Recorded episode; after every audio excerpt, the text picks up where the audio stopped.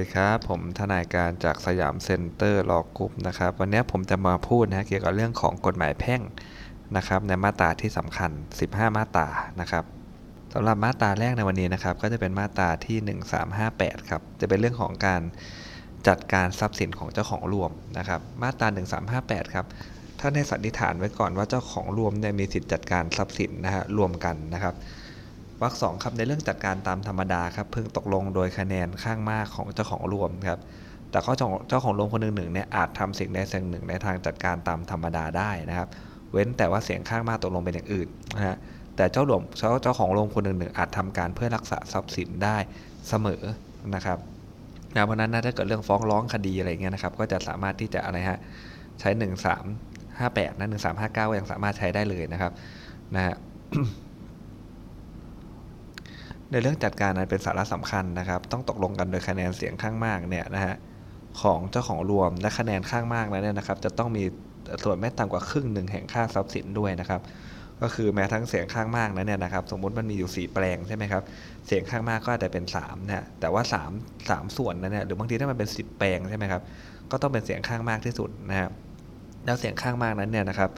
ส่วนที่มันเกี่ยวข้องกับจำนวนทรัพย์สินเนี่ยมันต้องครึ่งหนึ่งด้วยนะไม่ใช่เอาแต่จำนวนคนนะแต่ว่าจริงๆแทบไม่เกี่ยวข้องอะไรกับทรัพย์สินเลยนะครับ การเปลี่ยนแปลงวัตถุที่ประสงค์นั้นนะครับ ย่อมที่จะนะตกลงกันได้นะครับ เปลี่ยนแปลงวัตถุประสงค์เนี่ยเมื่อเจ้าของรวมเนี่ยเห็นชอบทุกคนนะหนึ่งสามห้าเก้าครับเจ้าของรวมคนหนึ่งหนึ่งอาจใช้สิทธิ์อันเกิดจากกรรมสิทธิ์ครอบไปถึงทรัพย์สินทั้งหมดนะครับ เพื่อต่อสู้บุคคลภายนอก ถ้าฟ้องคดีถามว่า ใช้มาตราไหนก็ 1359 เลยครับข้อไปถึงทรัพย์สินทั้งหมดนะเพื่อต่อสู้กับคนภายนอกนะครับแต่ในการจะเรียกร้องเอาทรัพย์คืนก็ต้องอยู่ในเงื่อนไขนะตามมาตรา 302 นะครับแต่หลักคือว่าเจ้าของรวมคนหนึ่งหนึ่งอาจใช้สิทธิ์อันเกิดกรรมสิทธิ์ครอบไปถึงทรัพย์สินทั้งหมดนะเพื่อต่อสู้คนภายนอกนะครับ1360ครับเป็นเรื่องเจ้าของรวมคนหนึ่งใช้สิทธิ์ใช้ทรัพย์สินนะฮะเจ้าของรวมคนหนึ่งหนึ่งมีสิทธิ์ใช้ทรัพย์สินได้ฮะแต่การใช้นั้นต้องไม่ขัดต่อสิทธิ์ของเจ้าของรวมคนอื่นๆนะครับ ราะฉะนั้นถ้าเอาที่ไปคนอื่นเขา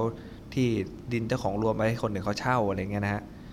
นะฮะแล้วมันไปขัดต่อสิทธิ์คนอื่นก็จะเข้ามาตรานี้เลยนะหนึ่งสามหกศูนย์นะครับมีสิทธิ์ใช้ทรัพย์สินนั้นได้ แต่ว่าการใช้มันต้องไม่ขัดต่อ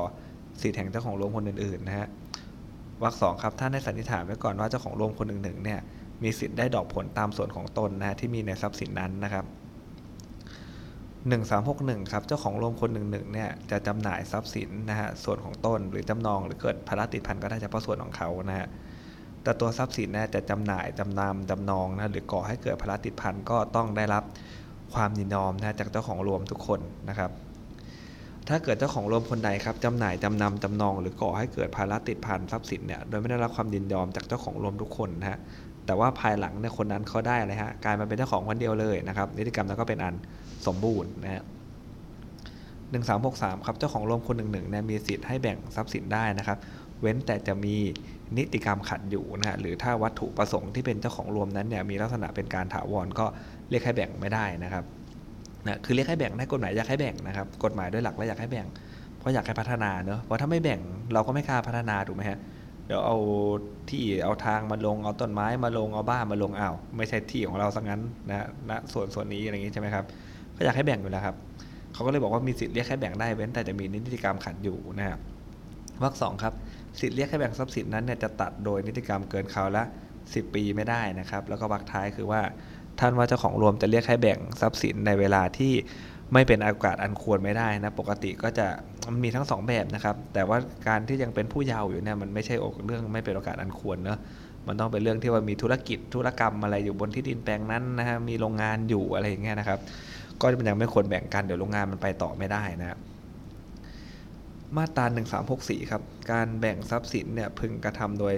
แบ่งกันเองนะครับ ระหว่างเจ้าของรวม หรือโดยขายทรัพย์สินแล้วเงินที่ขายได้เนี่ยมาแบ่งกันก็ได้แล้วแต่นะครับนะ แบ่งกันเองก็ได้นะ แต่โดยมากแล้วจะแบ่งกันเองได้ไหม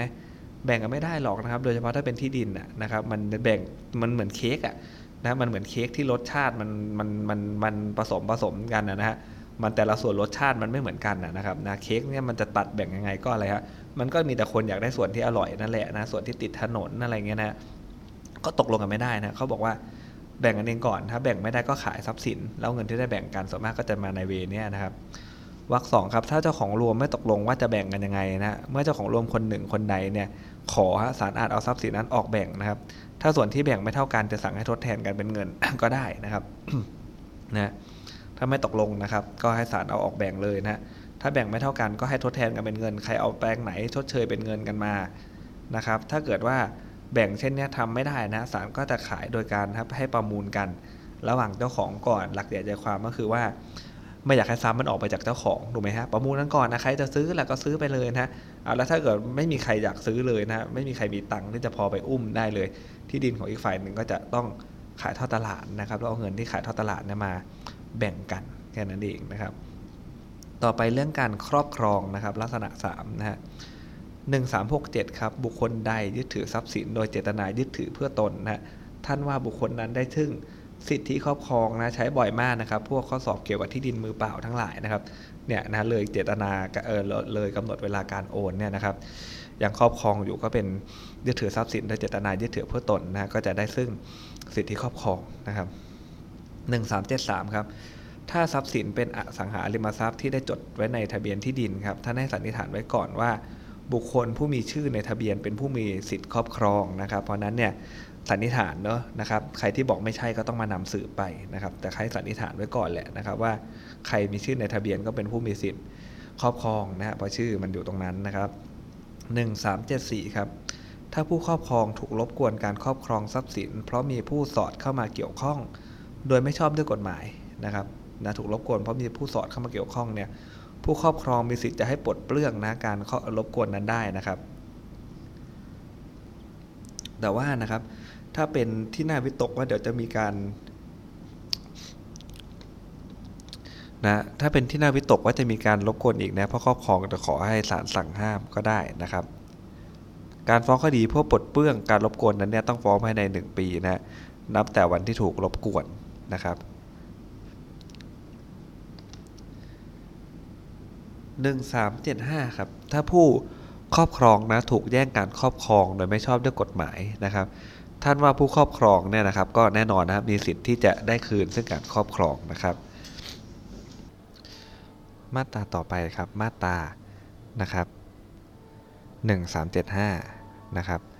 ผู้ครอบครองนะถูกแย่งการครอบครองโดยไม่ชอบด้วยกฎหมายครับผู้ครอบครองก็มีสิทธิ์ที่จะได้คืนซึ่งการครอบครองนะครับ เว้นแต่อีกฝ่ายเขาจะมีสิทธิ์เหนือทรัพย์สินดีกว่านะที่จะเป็นเหตุให้เรียกคืนจากผู้ครอบครองได้นะจุดที่ออกสอบได้ก็คือวรรคสองนะการฟ้องคดีเพื่อการ เอาคืนนะเพื่อการครอบครองเนี่ยต้องฟ้องภายใน 1 ปีนะครับนับจากถูกแย่งการครอบครองนะครับตามมาตรา1375นะ1377 ครับ ถ้าผู้ครอบครองเนี่ยนะสละเจตนาครอบครอง หรือไม่ยึดถือทรัพย์สินต่อไปนะการครอบครองย่อมสิ้นสุดลงนะถ้าเหตุอันมีสภาพชั่วคราวนะมาขัดขวาง มีให้ผู้ครอบครองยึดถือทรัพย์สิน ท่านว่าการครอบครองมันก็จะไม่สิ้นสุดลงนะครับนะผู้ครองสละเจตนาครอบครองนะหรือไม่ยึดถือทรัพย์สินอีกต่อไปเนี่ย การครอบครองมันจะสิ้นสุดลงทันทีนะครับ1381ครับบุคคลใดยึดถือทรัพย์สินไว้อยู่ในฐานะเป็นผู้แทนนะครับนะพวกนี้ต้องไปดูดีๆนะครับว่าฐานะเป็นผู้แทนนี่กว้างมากนะครับนะจะซื้อจะขายทายญาติที่ยังไม่ได้แบ่งทรัพย์อะไรนะฮะอยู่ในฐานะเออเป็นผู้แทนผู้ครอบครองนะครับจะเปลี่ยนลักษณะแห่งการยึดถือก็ได้นะครับ กล่าวไปยังผู้ครอบครองแล้วว่าไม่เจตนายึดถือทรัพย์สินนั้นเนี่ยแทนผู้ครอบครองต่อไปนะหรือตนเป็นผู้ครอบครองโดยสุจริตอาศัยอำนาจใหม่อันได้จากบุคคลภายนอกนะครับ ครอบครองปรปักครับบุคคลใดครอบครองทรัพย์สินของผู้อื่นไว้โดยสงบเปิดเผยนะแสดงเจตนาเป็นเจ้าของด้วยนะครับ ถ้าเป็นอสังหาริมทรัพย์ครอบครองติดต่อกันเป็นเวลา 10 ปีนะฮะอสังหาริมทรัพย์เนี่ยครอบครองติดต่อกันเป็นเวลา 5 ปีนะบุคคลนั้นก็จะได้กรรมสิทธิ์นะครับ มันจะไปใช้กับมาตรา 1401 ด้วยถ้าเป็นเรื่องภาระจำยอมนะมาตรา 1383 ครับทรัพย์สินอันได้มานะโดยการกระทำความผิดเนี่ยท่านว่าผู้ทำความผิดหรือผู้รับโอนโดยไม่สุจริตเนี่ยจะได้กรรมสิทธิ์โดยอายุความต่อเมื่อพ้นกำหนดอายุความอาชญานะหรือว่าพ้นเวลาที่กำหนดไว้ในมาตราก่อน อันไหนยาวกว่าก็ให้ใช้อนันบังคับนะฮะ